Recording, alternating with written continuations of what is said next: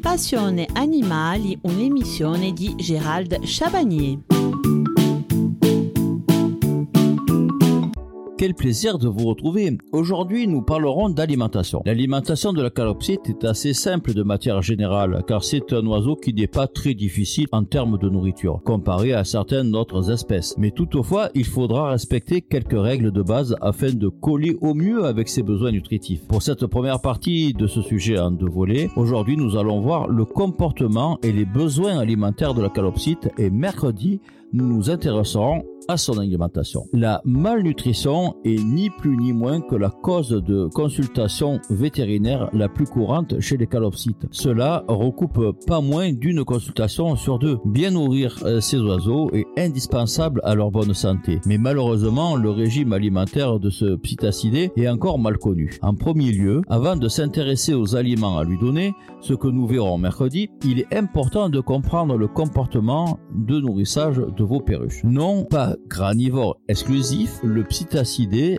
aura une tendance très opportuniste à se mettre sous le bec tout ce qu'il pourra trouver, que ce soit d'ailleurs comestible ou non, ce qui peut causer de graves problèmes. Il ingérera une quantité de nourriture équivalent à 10 voire 15% de son poids corporel par jour pour ce qui est des besoins en eau. L'oiseau doit boire grosso modo entre 40 et 60 ml d'eau par jour et par kilo du poids vif. La calopsite peut avoir une tendance à trier, elle sera attirée en priorité vers les aliments les plus gras comme le tournesol noir ou les arachides qui disparaissent en premier d'une mangeoire. Il est d'ailleurs préférable de sélectionner un mélange ne comportant pas ce type d'ingrédients reconnus comme très gras. Ils sont majoritairement responsables de la stéotose hépatique de la perruche calopsite, sensible à la néophobie qui est la peur de l'inconnu. La perruche pourra craindre tout nouvel aliment et refuser d'y toucher. Ainsi, les expériences gustatives d'un jeune oiseau beaucoup ses préférences en tant qu'oiseau adulte. Malheureusement, ce petit acidé souffre la plupart du temps d'une forte méconnaissance de ses besoins nutritionnels de la part de ses maîtres, mais aussi d'une forte dose d'anthropomorphisme.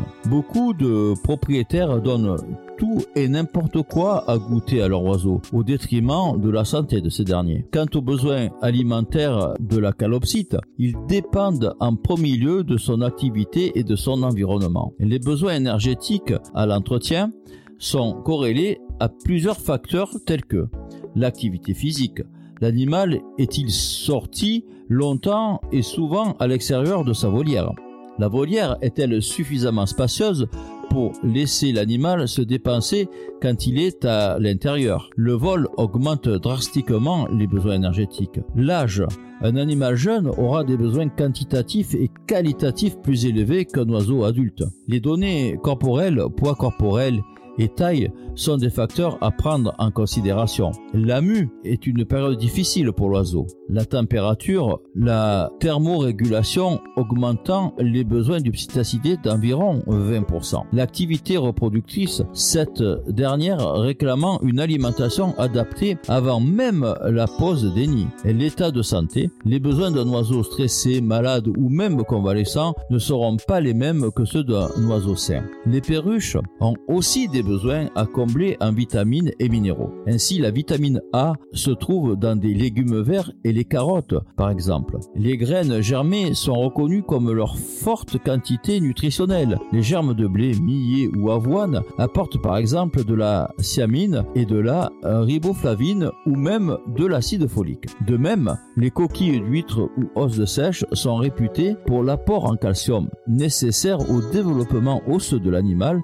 mais aussi à la fonction cardiaque. La vitamine ascorbique ou vitamine C est synthétisée naturellement par les oiseaux, mais leurs besoins sont très élevés. Si l'apport de fruits et légumes est très important pour l'équilibre alimentaire des psittacidés, il faut cependant veiller à ne pas donner d'ingrédients toxiques. Enfin, notons qu'un rapport en protéines sous forme de pâté d'élevage à l'œuf permet à la calopsite d'obtenir un complément nutritionnel protéitique important pour sa santé, en particulier durant les épisodes de reproduction ou de mue.